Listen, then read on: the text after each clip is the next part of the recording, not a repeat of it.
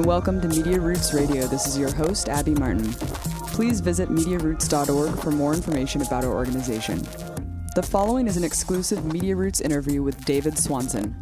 David's the co author of the 35 Articles of Impeachment and the case for prosecuting George W. Bush.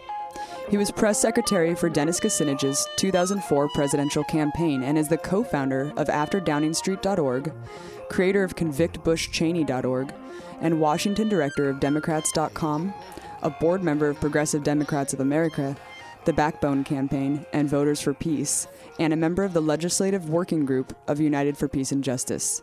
He has written two best selling books Daybreak, Undoing the Imperial Presidency and Forming a More Perfect Union, and War is a Lie. Here is the interview with David Swanson. Thanks so much for taking the time, David. I'm really excited to talk sure. to you. Sure. Sure. So I know you're a busy man. Let's just get started. Uh, why don't we start by just you telling our audience um, who you are, a little bit about your professional background, and how you got politically awakened? Um, well, I don't, I don't know a, sh- a quick, snappy answer for that, but I, uh, I, I guess have been more increasingly involved in political activism for the past uh, uh, decade or more, and uh, I, I got a master's degree in philosophy uh, from the University of Virginia here in Charlottesville, and you know that and a dollar you can get a bus ride. That's about it. And I went into newspaper reporting, uh, worked at newspapers here in Virginia, and uh, ended up on the on the PR side of things, working for a for a group called Acorn that uh, may it rest in peace, and uh, and then working for Congressman Kucinich's presidential campaign uh, six years ago, and working for the labor movement. And for the past six or seven years, I've mostly been working for the peace movement, for for peace groups, for websites, for blogs, uh, giving speeches, writing books, writing articles, uh, writing email alerts, uh, and uh, otherwise working on campaigns that involve uh, increased democracy and participation and transparency and and peace and social justice. Wonderful. Uh, was there a certain catalyst to get you involved? You know, coming from a philosophy background, seems like an interesting leap. Is it just your history of just kind of working as a reporter and getting more involved in in the foreign policy side and just getting more passionate about peace and anti-war activism through that? Well, my reporting work was never with foreign policy. Um, I, I never, I, I never liked wars. I always favored peace. I mm-hmm. always sort of liked it when I was taught "Thou shalt not kill" and had troubles when I was otherwise taught "Thou, thou shalt glorify the military." And uh, but I, you know, and I protest. I went to protests of the the first Gulf War, you know, but I never uh, became a part of the the peace movement uh, in a serious way, professionally or volunteering, until uh, un, until Iraq. And uh, I, I guess I, I got into philosophy because I was interested in ethics and was interested in what we should do and how we should determine what we should do and how we can convince everyone else to do better. And uh, and I guess I went from there to to engagement in the biggest things we're doing wrong, uh, destroying our planet and, and engaging in, in, in major warfare. And uh, uh, and I, I think I, I became involved in, in being an activist through through campaigns around domestic injustice in our criminal justice system and low wages at the university where I was and the need for living wage standards. Um, but I but I ended up uh, on on war and peace primarily, and I, I think that that made sense for me. Yeah, absolutely. I saw a speech that you gave um, when you and Kucinich drafted the 35 articles of impeachment against George W. Bush. Um, you and I totally agreed with your sentiment at the time. You said it would be I, I'm not quoting it directly, but you said something along the lines of it would be a dangerous precedent to set if we didn't impeach and investigate. What do you think now? What precedent has been set for us never investigating or impeaching the, the war criminals from the Bush administration? Well, we've established that many actions that were crimes and abuses are now law. You know, as law such as it is today. Um, you know that we have an executive order that counts as law from the current president uh, saying you can lock up anybody without any due process. You can just kidnap them and and throw away the key, uh, and that wouldn't have happened if Bush and Cheney and that gang hadn't engaged in that process. Uh, that procedure so extensively and it become known and become defended and then become respectable. Um, but it, it's it's a process. So you you you go from uh, these guys, you know, torturing to the current president assassinating and maintaining that power to torture, but going beyond it and say, I, well, I can assassinate Americans. Uh, you go from you know years of depicting Middle Eastern uh, uh, and Arabic speaking, uh, dark skinned Muslims as subhuman monsters who have to be, you know, handcuffed and bags put over their heads and, you know, softening people up for the idea of abusing certain people's rights. Uh, and you go quickly to, to uh, extending those abuses to, uh, to everyone, including Americans. Uh, and, and a lot of people get fooled by the by the superficial display of democracy, by the, this idea that even though our government in Washington goes against majority opinion on almost everything, mm. uh, and even though laws are only applied to those uh, out of positions of power, uh, we have this ability to choose, and we can choose that team or the other team. And for most people, one of the two teams is good and the other evil. And uh, and, so we miss the fact that throughout these transitions from Republicans to Democrats to Republicans, the, the president keeps acquiring more and more power, and Congress right. and the courts and the people keep losing more and more power. David, um, my name is Robbie, by the way. I'm Abby's co-host. Um, can you hear me okay on the mic?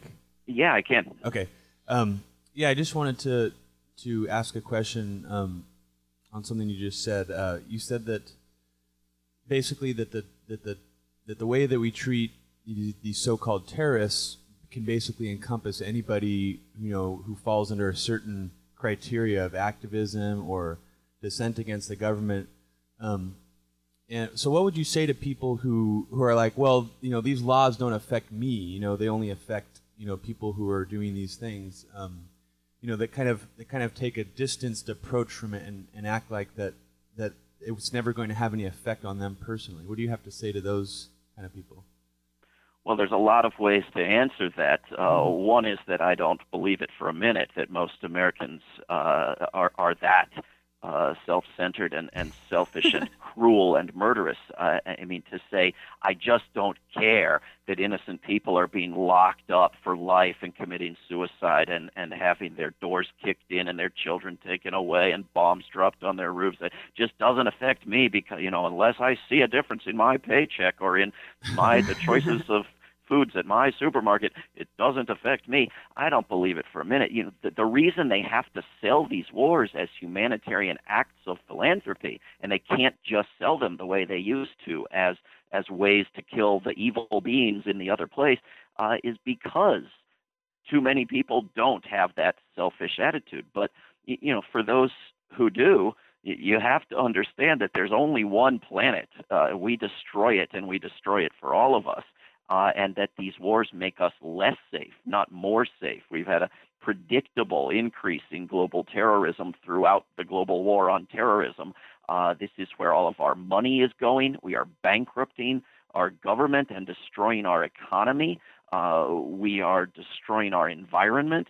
Uh, we are stripping away our civil liberties and our civil rights uh, on the basis of this endless warfare, the, the fear that drives our politics, uh, drives it to bad places for all of us, so that you can take a guy with a name you can't you can't pronounce and and doesn't look like anybody you've ever met and lock him up in Guantanamo and you say, oh, well, that's okay. That's not me. And, and then you take an American like Awlaki uh, living in, in Yemen and you say, well, we can assassinate him because he's an American, but he's a Muslim and he lives abroad. We can assassinate him. And then you, that's okay. Then you take uh, an American soldier who looks like your next door neighbor, a kid named Bradley Manning, and you lock him in a six by twelve cell and force him to stand at attention naked, uh, and you say, "Oh well, that's okay because even though the president campaigned that he would make heroes out of whistleblowers, this guy was a whistleblower and he revealed secrets. And we should be we should be permitted to be kept in the dark and not informed what our government is doing. We don't want to know. Uh, so that's okay. It's just him, not me.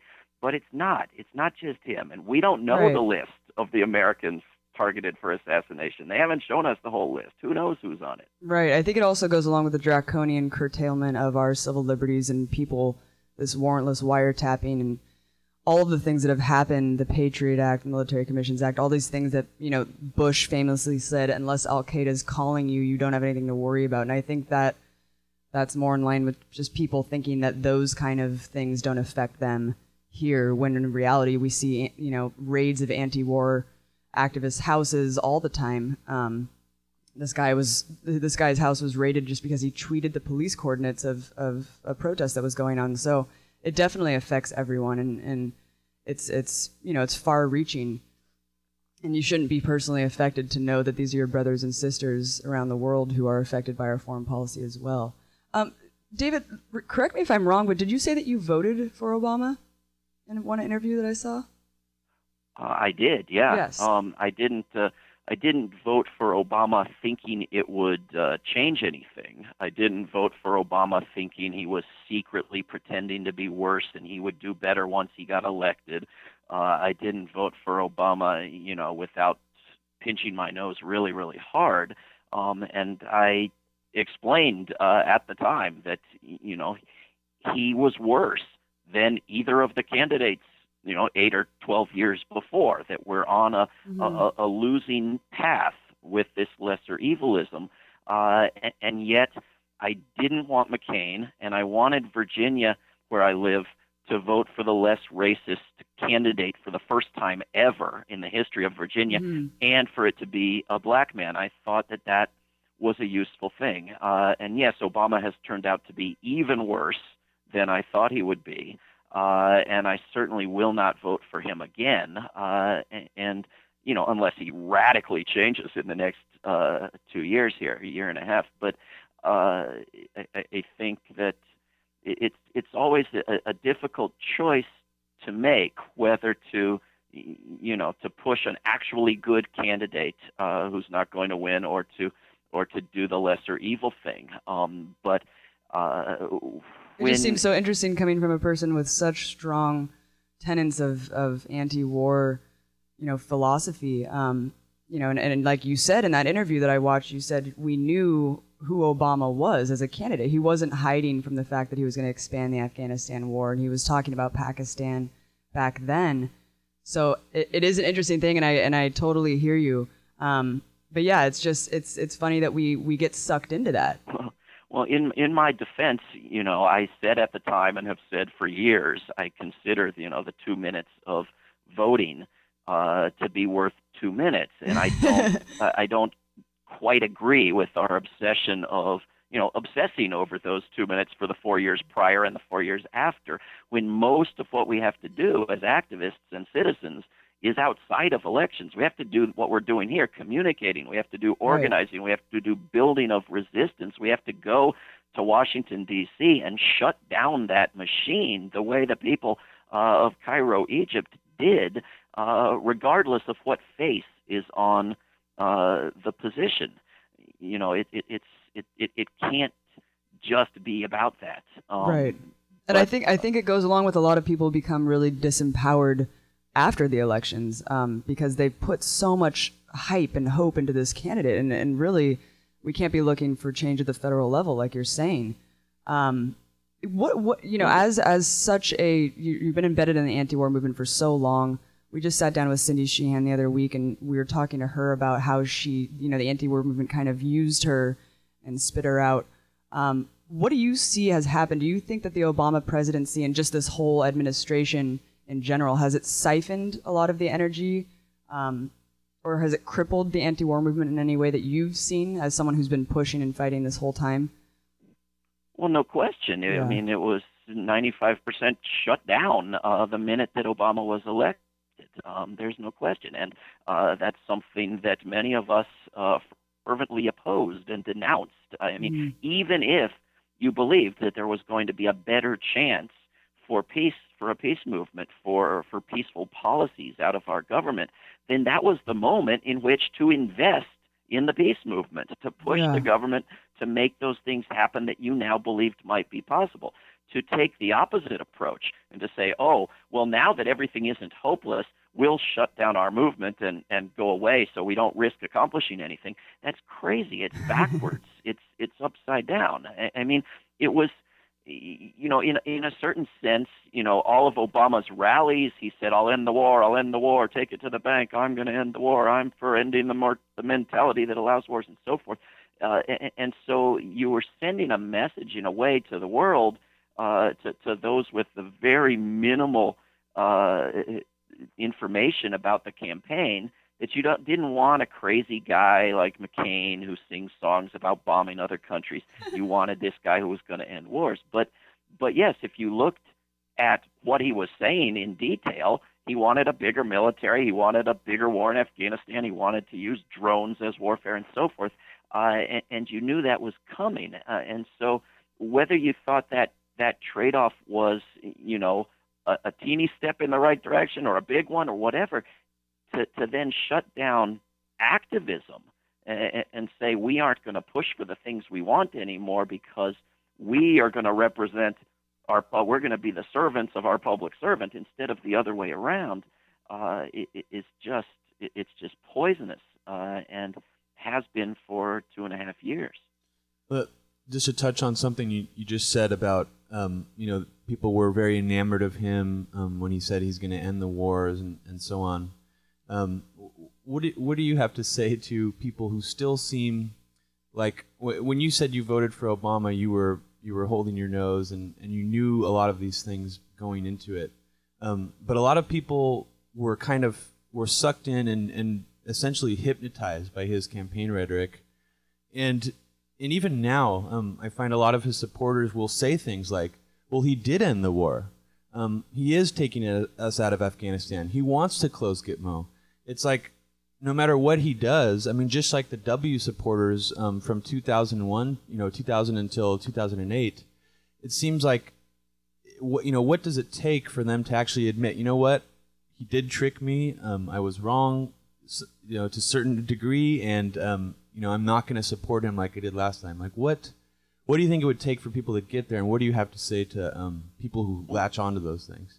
Well, first of all, this is not election day. This isn't even election year. And so the idea of supporting a public official or opposing a public official, I, think, is the wrong idea. I mean, it's not a reality show. We're not choosing who stays on the island. It's we're not voting prom king. I, I mean, we're dealing with our government. And there are going to be millions of things that our government does wrong, and maybe even some thousands of things our government does right. Uh, and so we ought to be applying as much pressure, positive and negative, as we can uh, to everyone in our government uh, to get what we want, uh, to what, what a majority of the public wants, what peace and justice require. Uh, and so we don't have to come to the decision that, oh, I thought Obama was was worthy of worship, and now I think he's Satan. You know, we we have to sort of come to an understanding that unless we get power into the hands of Congress, and then Congress under the control of the people, and the people awake and independent of of this inversion of representative democracy, where we take instructions from them. Uh, you know, we're done for. Um, and you know, I mean, you can you can give people facts. You, you know, Obama never was interested in closing Guantanamo. He wanted to move it to Illinois, which does nothing for human rights. I mean, at best, you know, uh, the biggest I think difference it would have made is that you would have had hundreds of people in Illinois die of heart attacks. You know, which is what you would have had if you put uh, Bin Laden on trial in the United States. Uh, you know, and so you have murder and, and murder accepted and cheered for in the streets, uh, which, if that had happened with a Republican, uh, would have been denounced by every progressive uh, voice in the country. Um, and so now we're at a point where you have legislation coming up next week in Congress uh, that would give President Obama and all future presidents unlimited ability to launch wars without Congress. Right? Wow. This is this is something that Obama ha- has done, uh, you know, with Libya in a major way, but in some 75 countries around the world, we have wars going on that are not authorized by the 2001 authorization to use military force because they're not tied to 9 11 uh, and, and, they're absolutely unconstitutional.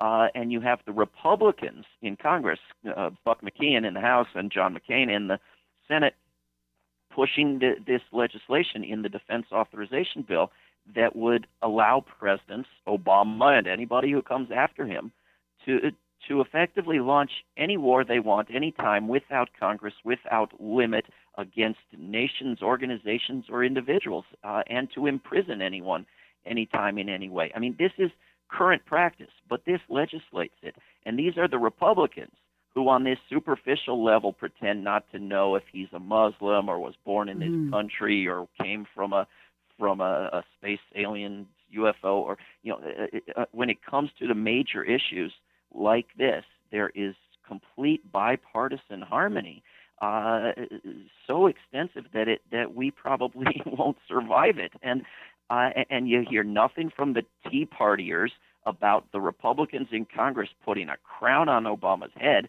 and you hear nothing from the the Obama supporters uh, about empowering every future president, including the Republican we're likely to have in two or six years, to launch wars without limit. Right. It's just these issues that just serve as a distraction to keep us pitting against each other. When in reality, we should be unifying against the plutocrats. I mean, th- these these corporate persons um, that are controlling. You've talked extensively about the lobbying system and how we don't have true representation as long as these people are being bought and sold in Congress.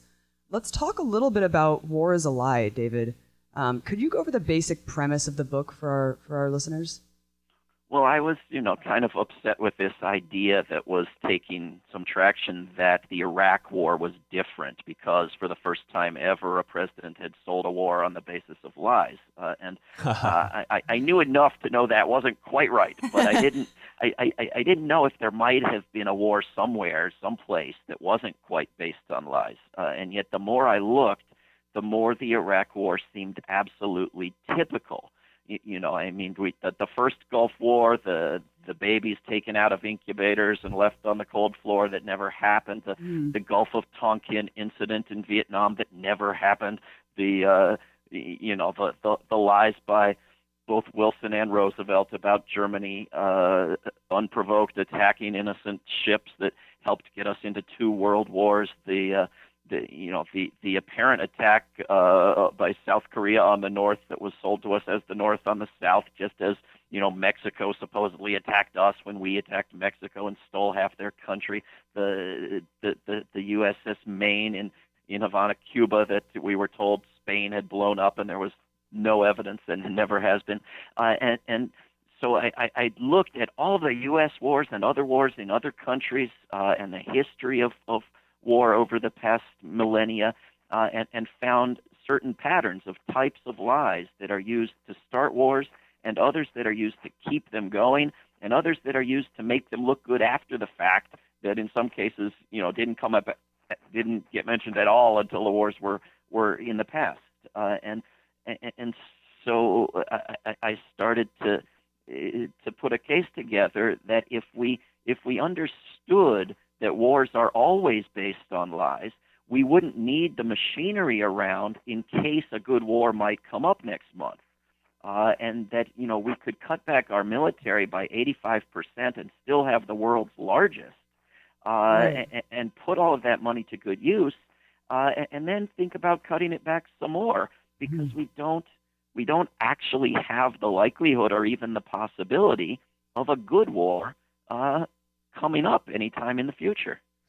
And what parallels do you see of the rhetoric? Um, we see a lot of parallels in the, the instigation of these wars and the events that happened to that were the catalyst for these wars. What about the rhetoric and, and on the federal level?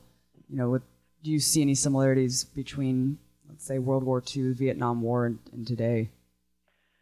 Yeah, well, I, I you know I could have gone chronologically through each war in the book, uh, mm. and it would have gotten very repetitive. Instead, I went with chapters based on types of lies. Mm. Right, so so the first chapter is called "Wars Are Not Fought Against Evil." You, you know, there's not these evil demons, these dictators, and these evil races and religions that that we're told can only be addressed with warfare. Um, that's not the case. Uh, there there are certainly are evil actions uh, in the world and, and evil dictators all around the world. Uh, and often we're supporting them and arming them up until we switch sides and need a war against them. But, but they, they don't justify war, and, we are, are lied to about them. And, uh, and chapter two, wars are not launched in defense. You know, this has gotten to the point where we go halfway around the globe and attack unarmed, impoverished nations in defense we call it defensive. Uh, num- chapter three: Wars are not waged out of generosity. You know, this is this is very relevant with with Libya. I mean, it sounds crazy, sure, right? Sure. That wars would be humanitarian, right. but this is how Clinton sold Yugoslavia. This is how Bush the first sold the first Gulf War. It wasn't to kill the evil Iraqis so much as to help the poor Kuwaitis. Uh, and we had to go into Libya two months ago to to prevent people from being killed right? You know, and never mind that it immediately became a war that had nothing to do with with those questionable claims to begin with. Never mind that you know we told Saudi Arabia to go kill civilians in Bahrain as long as they would support our effort to save the civilians in Libya. Never mind mm-hmm. all the hypocrisy and what it's turned into. That gets the war going, and then you use other justifications to keep it going you, know, as as we go past the 60 day mark here, and the war becomes even more unconstitutional and illegal uh, than before, uh, people will just use different reasons to keep it going, and and certainly you see this with with all of the past wars that uh, that you named, uh, and you know we really got the escalation in Vietnam because there were floods, and we used the the excuse of natural disaster to send in troops you know, nobody around the world should accept U.S. military troops when they have a natural disaster yeah. because then they have two disasters. Yeah, and then it seems like once the troops are in, well, it's like, well, we can't pull out now. It's like that's the perfect age-old excuse to just leave our troops in there for indefinitely. It's like, well, what are we gonna do? What's your solution? It's like, well, I mean, come on, we can we can work together. Just, just That's right. We can't abandon. We can't abandon the poor people, right? It's as if I, I broke into your house at night and smashed up all the furniture and killed some of your family, and then I have a moral obligation to stay and spend the night. Right? I can't abandon you now. I, I, I must. I, you know, you know, rather than I should get the hell out, walk down the street to the police station, and turn myself in. right. No, I. It would be reckless and immoral and irresponsible to to leave anytime soon. I have to be as careful getting out as I was careless getting in, as you know, candidate Obama said over and over and over again. It's it's one of those age old pieces of propaganda that that's similar to you know the propaganda they used um, during the Vietnam War um, for the domino effect, and now it seems like the the modern version of that is well we have to fight the terrorists over there so we don't fight them here. You know, um, I mean, do you see a lot of parallels between kind of that domino effect rhetoric and and what we t- how we talk about t- fighting terrorists overseas now? Yeah, I think in some ways the you know Al Qaeda and the terrorist threat uh, is is even better uh, as propaganda oh, than, absolutely. the, mm-hmm. than the Soviet mm-hmm. threat. It's more open ended for sure. It, it, yeah, exactly. You can never prove that it's gone away. Uh, you know, which is why this this legislation I was mentioning, this this section that's in the the, the Defense Authorization uh, Act of of next year uh, it, says, you know, effectively that presidents can attack anyone they like as part of this global war on terrorism, which means it can keep going as long as presidents want it to keep going because you'll never prove that, like the Soviet Union, the, the terrorism went away. Right? Anything that, mm-hmm. that anyone does in, in violent resistance to uh, U.S. goals around the world is by definition terrorism. Uh, and there's always going to be some of that. Uh, and, and so this is permanent well, plus it's got religion, it's got race, it's mm-hmm. got ethnicity, it's got everything. It's you know up until they they killed the the personification of it. You know, Mhm. uh, they, they this was far and away, I think, the most powerful uh, propaganda tool anyone had, which I think explains George W. Bush's reluctance to kill Osama bin Laden. Um, I, I think now they've they've killed him, but they have firmly established uh, the terrorist threat with or without him in, in people's minds.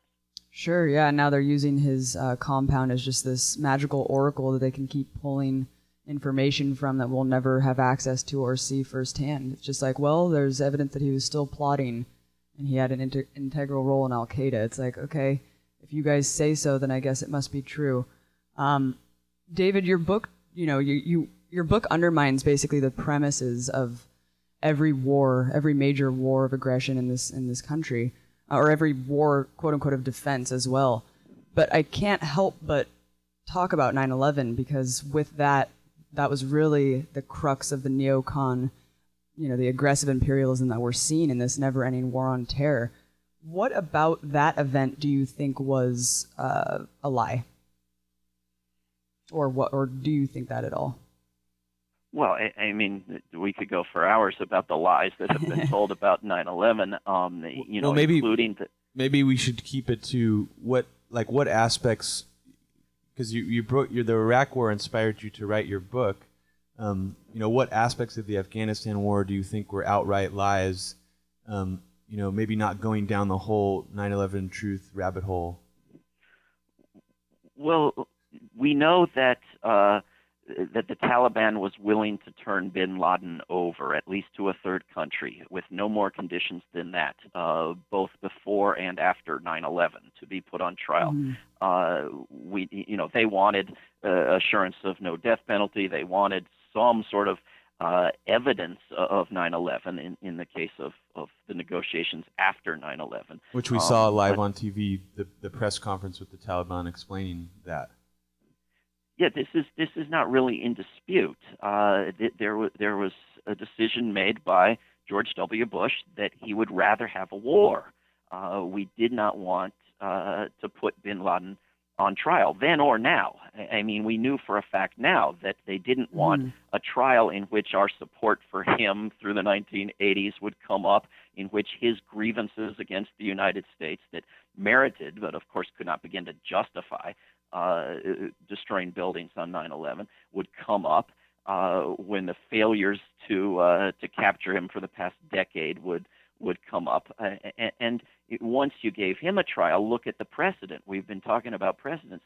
How would you explain not giving so many other people fair trials? And if you gave him a, a sort of a phony uh, kangaroo court trial, there would be all sorts of con- condemnations of the United States. And, and plus, of course, you would give everybody a heart attack in whatever state you imprisoned him in with his magical murderous force. And, and so, uh, so we we know that there were were interests in a natural gas pipeline through Afghanistan, interests in placing weapons and bases in Afghanistan. I mean, none of this is secret. It's just not talked about very much. We know that there were plans in place for invading Afghanistan, which it doesn't mean exactly what it sounds like in that there are plans in place for invading everywhere on earth um, it, you know it, we, we put so much effort into making these plans that that would be better spent making plans for the possibilities of peace and prosperity uh, it doesn't mean that you know that we were uh,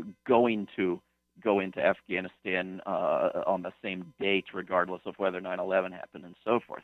Um, we also know, of course, that uh, very little was done to prevent 9/11, uh, and that the president, among others, was explicitly warned uh, of the threat. Uh, we uh, can certainly suspect uh, that steps were taken uh, to allow it to happen, um, which certainly would not be above the the people we're talking about. Um, Right. But we, you know, we don't we don't know it. Uh, you know, we don't know exactly what happened, and Mhm. that uh, there's never been a serious investigation. There's been lots of lies and cover-ups, um, and you know, I don't uh, I don't have to agree with with popular theories of of, of conspiracies of, of what happened uh, to uh, to agree that it there ought to uh, be an investigation. In, ought, there, in fact, there ought to be a criminal investigation, Mhm. and the thing ought to have been treated as a crime. You don't you don't blow criminals up into uh, into superhero uh, rivals in a in a global war uh, without consequences that all benefit them and not us. Right. It seemed like obstacles were almost moved out of the way in order to ensure that 9/11 happened, and it's just it's devastating when you look at you know when you just look at the evidence that's available without even going into anything else. Um, that's just how I see it. But yeah, I've heard you I've heard you discussing the Kennedy assassination, and you agree that elements within the CIA actually assassinated Kennedy. Where do you think those people went? I mean, do you think that they've been kind of working behind the scenes for the last couple of decades, shrewdly guiding things, or do you think that it's more of just a power play where these people are recycled out? I mean, what do you what do you think about that? Well, some. I mean, it certainly seems to be pretty well established uh, that that is what happened to Kennedy. That, that Mhm. certain elements within the, the CIA and the military, and recently within, but relieved of of, of their offices by Kennedy, uh, were involved in that. And and the names include uh, the name George Bush Sr., who went on to be uh, president. And you know, he's he's not really been in hiding.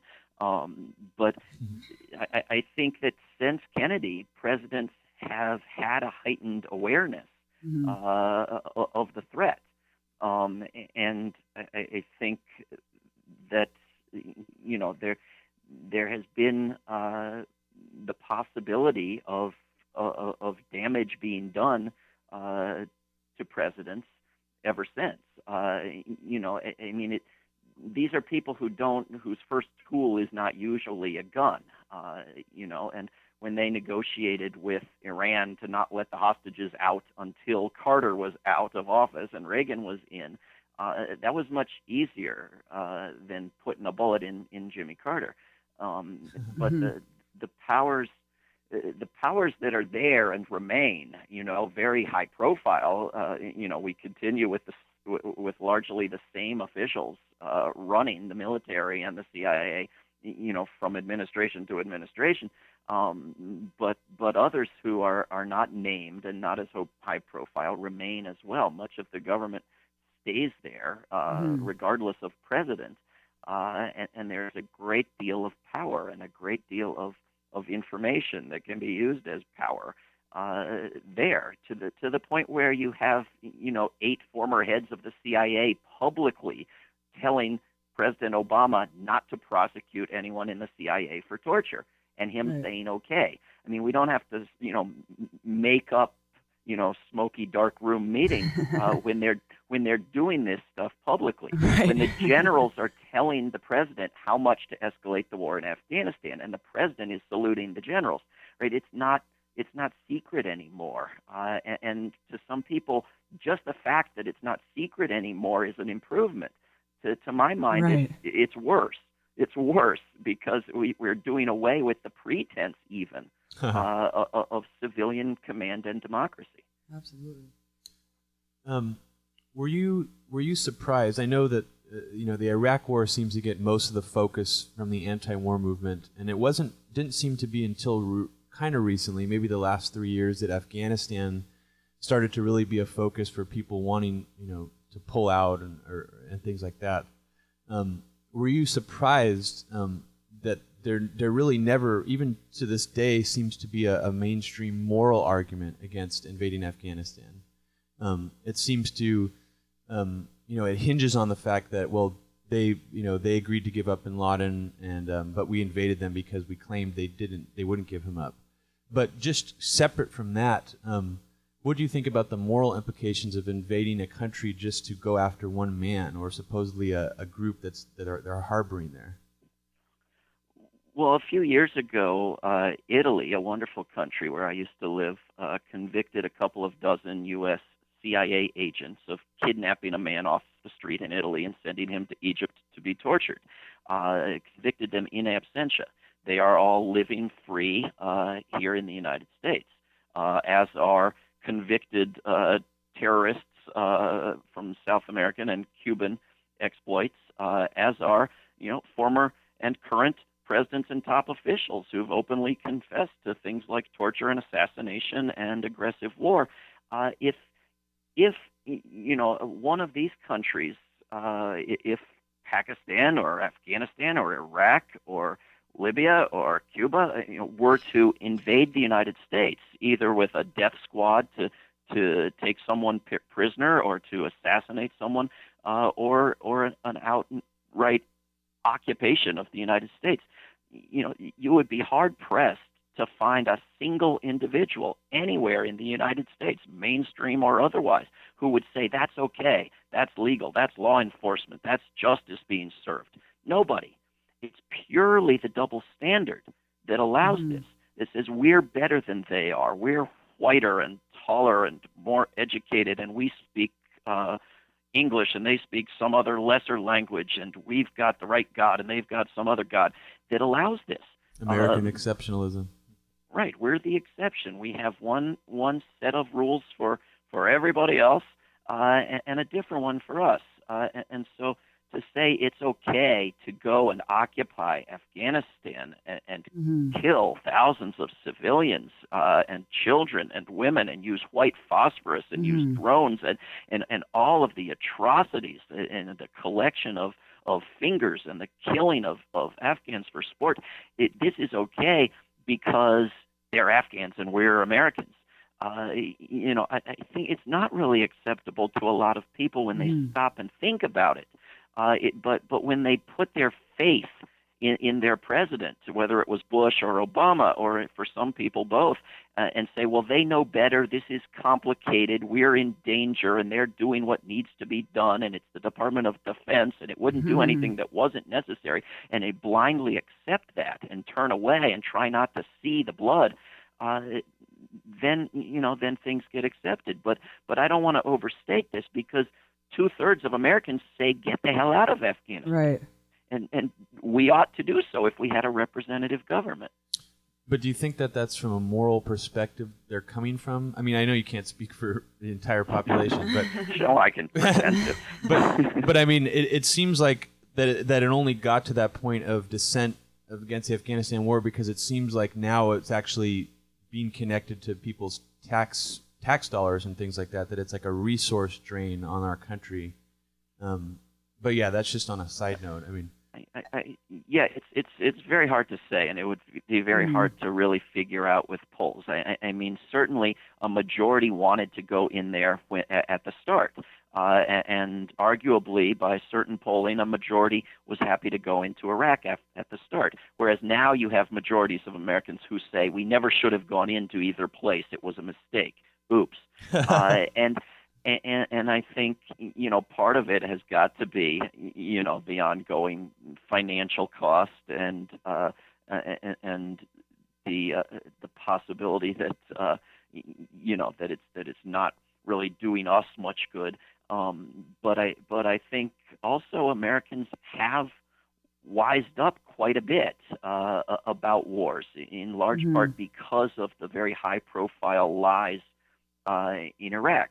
You know, the, the, the, the easily, immediately disprovable, we're going to find a lot of weapons and then you don't find them, uh, was a very bad move for proponents of, of wars because it made people start questioning all sorts of things about wars. Uh, and it turned people against going into Iran, which there have been arguments, very similar arguments made right. for over the past several years. Yeah, we've um, been doing a lot of saber rattling with Iran. Um, one question about you know you're talking about WMDs and the double standard that we have, the American exceptionalism. I wanted to discuss the pre-propaganda that's instilled in our society in order for people to even think that we need to be invading countries that do have weapons of mass destruction for some reason. It's like, why don't we question the fact why is that even a justification in itself? Even if they did have weapons of mass destruction, is that a reason to invade and occupy a country? Right, because it, it, we have more weapons of mass destruction exactly. in this country than anybody else. Um, we have more weapons of mass destruction that we own stationed in, in other people's countries right. than anybody else as well. But but if you know, there, there's there's never been a, a legal or moral case made for uh, going to war against a country because it has weapons. If if that were the case and applied across the board, uh, everybody could invade us, and of course Mhm. they can't and they shouldn't. Uh, and and so it, it takes a very clever sort of of propaganda that presents itself as a free and independent press to go to the public and say, here's the question on which whether we go to war will be decided. Does Iraq have lots of weapons or doesn't it? Right. And if it does, we must go to war against them. And if it doesn't, then we can't. Uh, without anyone, as you say, stopping to question, hey, why do we get to bomb them if they have weapons? right. You know, because that's you know not a legal justification for a war. Absolutely. It seems like we have two sides talking about how to manage the empire, and no one's talking about whether or not we need one. No, very few people in Washington are. Uh, among the, the American public, it's quite popular Oh, sure, to sure. talk about dismantling the empire and the military and moving the funding elsewhere. And it and it, and it's it's made its way into the uh, proposals of the chairman of the president's deficit commission and the proposals from the from the right wing groups in Washington and the left wing groups in Washington. I, I mean, just about everybody is talking about cutting the military and closing foreign bases and the rest of it, except for members of Congress and the president and, the, and the Pentagon. Right. I mean, they, they, they're actually misleadingly talking about it. Uh, they're talking about cuts to the military, whereas when you see the details, they just mean cuts to future budgets that they've dreamed about, so that even after the cuts, the budget is actually bigger than the current one. Yeah, exactly, exactly. Um, what do you? How do you think the politics of fear play into just? Uh, you know, we're talking about how the, a lot of people that we're encountering don't support the empire, but for some reason we, you know, many people that I talk to are sucked into that politics of fear where they feel like the Democrats are on the right track and they just feel like the Republicans are so scary and fearmonger them into almost support. It's like good cop, bad cop almost. It's like they trust, they have this inherent trust in government. It's just an interesting thing. I mean, I guess I don't really have a question. It's just an interesting observation. Well, fear is fear is a very very powerful uh, tool and is probably the biggest uh, tool uh, uh, in in war propaganda and was the Mm. biggest driver of of public support uh, for George W. Bush, uh, who was you know quite unpopular and, and had quickly become a failure as president right up until 9/11, uh, when he shot up to 90% popularity, having done absolutely nothing except be president when this country was was attacked by airplanes Right. right? And and, and so you know, fear can generate very strange reactions, including this sort of father figure worship. I mean, Giuliani wrote on the same thing there in New Mhm. York. Uh, and, and you're absolutely right that in terms of the lesser evil trades trade-offs of the two-party system, uh, it, it, it what the Democrats will will tell you in most cases is not here's how good I am, here's what I'll do for you, uh, here's how much I'll listen to you and, and do what you want. Uh, but look over there. Look at those. Look at those horrible. You know, I mean, th- there's been more on the so-called progressive media and progressive blogosphere. There has been more discussion of the Tea Party during the past two years uh, than of just about any progressive policy proposal you could name. Uh, free education, Mhm. green energy, whatever, um, because it, it, it's it's much easier to say, well, who cares what we do? In, fact, what we do might be 90% as bad as what they do, or even worse than what they do. But look at them. Look how scary they are. Uh, and, and people believe they have the, they are limited to those choices, and they and they take that mentality even into primaries, where you see a Democratic primary election, uh, like this past week in, in the 36th district in California, where progressives say, oh, well, let's look at three of the Democrats, and one of them's really, really bad, and one of them's really, really good. We don't want that. That's too good. We don't like ourselves that much. We'll Mhm. go for the one in, in the middle uh, and elect someone who's made no real commitments uh, to, uh, to, to peace or justice uh, in, in place of you know someone who- who would actually start to change Congress. Uh, I mean, it's just so ingrained in our habits of uh, of political thinking, and uh, and yes, as we mentioned, I've I, I've gone into elections where I uh, where I voted for a third party candidate, Mhm. uh, and I've gone into them where I voted for a for a lesser evil. You know, in our Mm. in our most recent congressional election here in Virginia's fifth, uh, I had a choice between a lousy Democrat who who I had sworn I would oppose if he didn't stop funding these wars, uh, and a lousy Republican. And I voted for a good third party candidate who didn't stand a chance.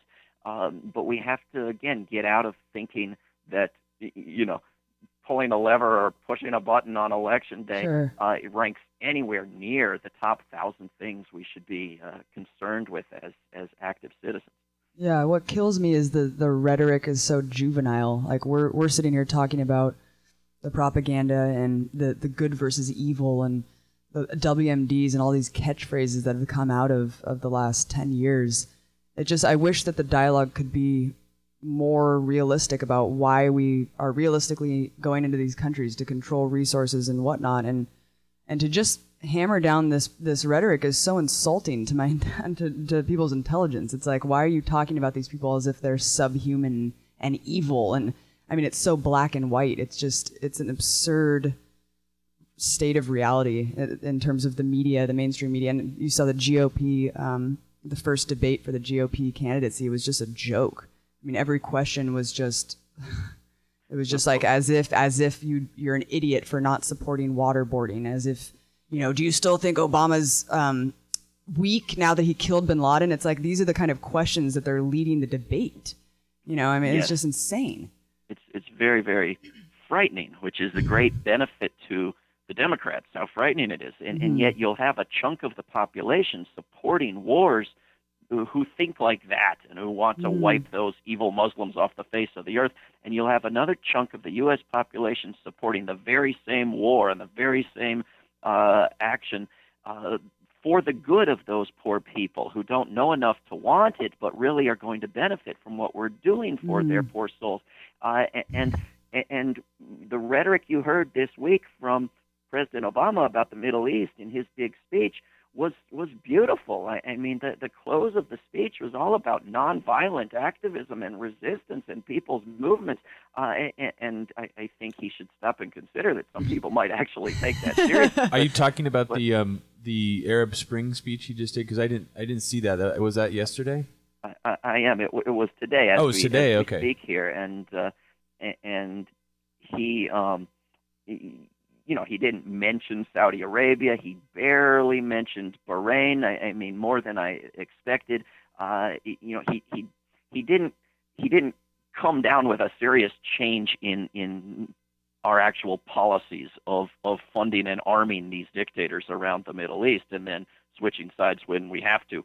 Uh, he, but but the rhetoric was beautiful, uh, and you know, just as in his his deficit speech and his State of the Union, you know, the the, the rhetoric is so clearly out of line with the actions.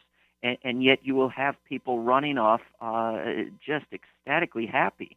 Uh, you know, the words speak louder than the actions. For if you're an Obama supporter listening to Obama, so you can have Definitely. you know a, a a speech where you're where you're saying let's cut taxes on corporations and all the rest of it, but but throw in some beautiful rhetoric about how evil the Tea Party is.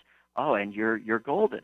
Uh, and you talk about talk about support for nonviolence and human rights uh, uh, in the Middle East, uh, and you know people like it. I like it. Uh, I like that rhetoric better than Bush's rhetoric. You Totally. know, but where's the where's the action? Where's the where's the follow through? Uh, you know what? Why is Egypt going to get a, an, an extra two billion dollars? Uh, and does that have anything to do with them upholding the blockade of Gaza? You know, Mm. when is Egypt going to get, you know, the the control over its country that would entitle its people to say, you know what, we don't want that dirty two billion dollars. Mhm. Uh, it, you know, we could use it, but we are better off without it, which is, you know, I think actually the case. Um, you're speaking about how powerful his rhetoric is and how it's so good that it makes a lot of people actually not even pay attention to the the results or the outcome or the action. They they latch onto his words. Um, and another example of that that I can think of, I still hear people actually say Obama gave us all health care, free health care. Yeah, I've heard Um, that a right. lot. And and it's almost as if they weren't paying attention to anything but his rhetoric. Right. Um, and and I mean, you know, Kucinich is one of the only people, the only prominent politician who, um, who, who was against um, the the proposals that O- that Obama had eventually shaped, um, you know, the healthcare policy into. And I, I was always really curious about what conversation, what the content of that conversation was that took place on that plane ride. Um, you know, where afterwards Kucinich changed his vote or changed his what how he was going to vote. Do you have anything to speak to you on that, or what do you what do you think happened? I, uh, I I spoke with Congressman Kucinich. You know, many I've spoken with him many times over over the years and about this issue. Uh-huh. But I spoke with him before and after that. Um, and uh, I, I I I I don't really have any uh any key revelation in terms of a of a trade-off that was negotiated or, or and, and I'm not keeping it secret from you. I really don't. Um, but I told him before and after, and I said publicly uh, that it was the wrong thing to do uh, and that at the very least, if he had to do it, he should have held a press conference where instead of just coming out and parroting the rhetoric that he had been debunking for, for months uh, and pretending like he now believed it, uh, he should have come out and said, I'm a member of the United States Congress and I have no ability to communicate to my constituents in Ohio that can't be undone by the national uh, media's microphone coming out of the White House. I've got labor unions and senior citizens picketing my office because I'm anti health care, while I try to make a stand at the very least to permit states to give their citizens health care. This is what he, you know, this is what people hoped he would take a stand for Mm. and win if he caved. That he would that he would win something, not nothing, uh, and that what he would win would be reinstatement in the bill of what had he had passed in committee and, and been unceremoniously stripped out um, by Pelosi, the, waivers to allow states to do what Vermont is, still currently trying to do against the odds, and that is put a civilized healthcare system like the rest of the world has in place. Uh, I, I, I mean, if if if you've been completely undone by a completely corrupt communication system that has convinced people who've known you for decades that up is down and black is white, uh, to not make that the issue, I, I think was a mistake. Mhm. Um, as I think caving in on that bill was a mistake, um, particularly in light of the fact that now uh, Congressman Kucinich may not have a district uh, to run in as as a result of Republican redistricting of Ohio. Oh wow, gerrymandering. yeah, it's uh, it's it's funny Well, that. but Oh, sorry. Go ahead. Well, I, I was just going to say, you know, every 10 years they redraw the districts in every Mhm. state, and some states are, are, are fairer about it than others, but in most there's a, a, a bias in favor of, of, of the party in charge of the, the legislature or the governor, uh, and in just about every case there's a huge bias in favor of the two parties Mhm. uh, a- a- as against, you know, the coherence of the district. And so you end up with, yeah, gerrymandering, crazy shaped uh, districts that, that guarantee the district to one of the two parties because of these cultural differences between the two parties, uh, and uh, and and so the elections become the primaries. You know, if if we want to elect anybody going forward who's any good, if we think that's still worthwhile, we're going to have to put good people up in Democratic primaries in the Democratic districts and Republican primaries in the Republican districts. But you know, when they redraw when they redraw the districts uh, in all the states based on population, and some states have lost population and some have gained, um, but they're not enlarging the House. Some states lose districts, uh, and you know, in Ohio, it's the Republicans drawing the districts and picking which districts are going to cease to exist, uh, and, and one of those is likely to be Kucinich's. Yeah, uh, it worries me the whole healthcare thing because I hear people say, "Well, he did it. He did. You know, he passed healthcare reform and it's done." And that worries me that we can't ever go back and reform it and expand it and really fix that because it's very broken and we know just how shady it really was, the, the whole legislation that went through. Um, well, I, I hate to be the one to say yes, we can, but yeah, yeah. you know, I think we can do it state by state. This sure. is how Canada did it, uh, and if Vermont can get it past Washington D.C., you're going to see the other 49 states hustling to catch up. Yeah, let's let's hope so because that's that's very important. And once again, we talk about we we're arguing about healthcare and about welfare and immigration. In reality, we should all be banding together to to fight these wars and to end this insane military spending, so we can actually apply these resources in our country. And the fact that that's the debate isn't even there. I mean, it is, but not necessarily in in the system that we're seeing with the politicians. You know, you've Yeah. talked a lot about corporate per- personhood as well. Um, what does the the recent constitutional ruling about corporate personhood? What does that do for our rights and responsibilities? What about real human personhood, and how can we take back personhood for ourselves as organic, social, sentient beings?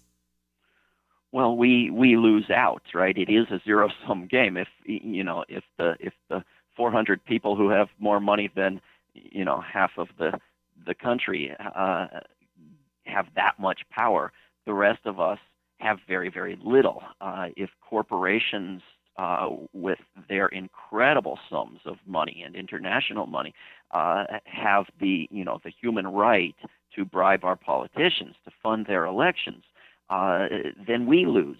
Uh, if corporations control the bulk of our communication system, at least through television, as really a quite small cartel does, uh, then we lose out. We don't we don't have effective free speech, freedom of the press, freedom to know what our government is doing, uh, freedom to to vote for our choices and to and to run for office as candidates if we want to uh, under this system. I mean, anyone who's not fabulously wealthy or willing to cater to those who are can't credibly run for office.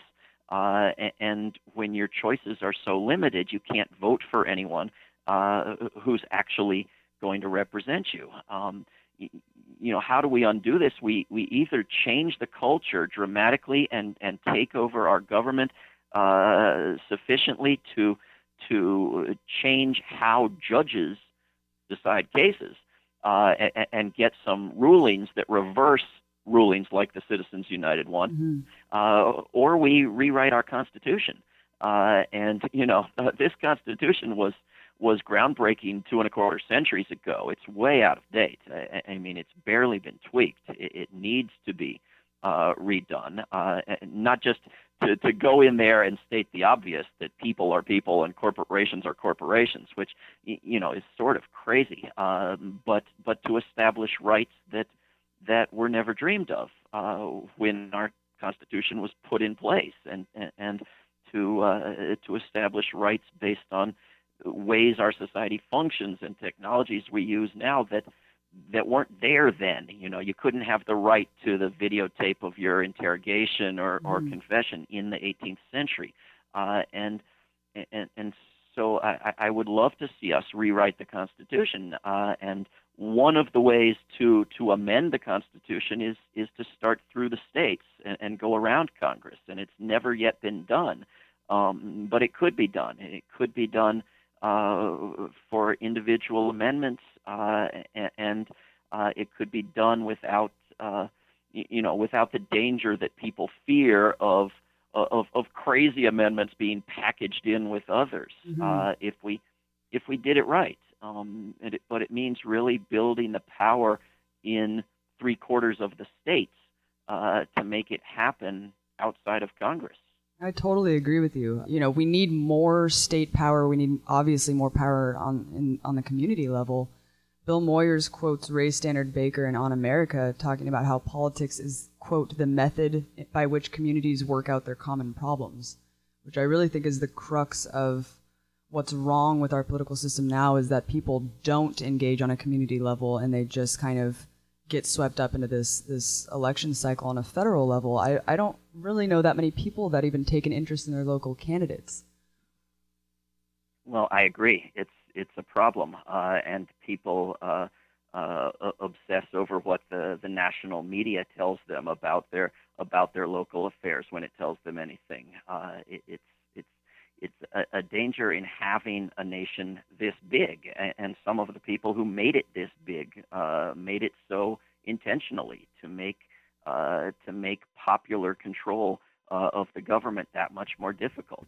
It's it's hard for for us to go and, and shut down Washington D.C., which is just nowhere near where most of us uh, live.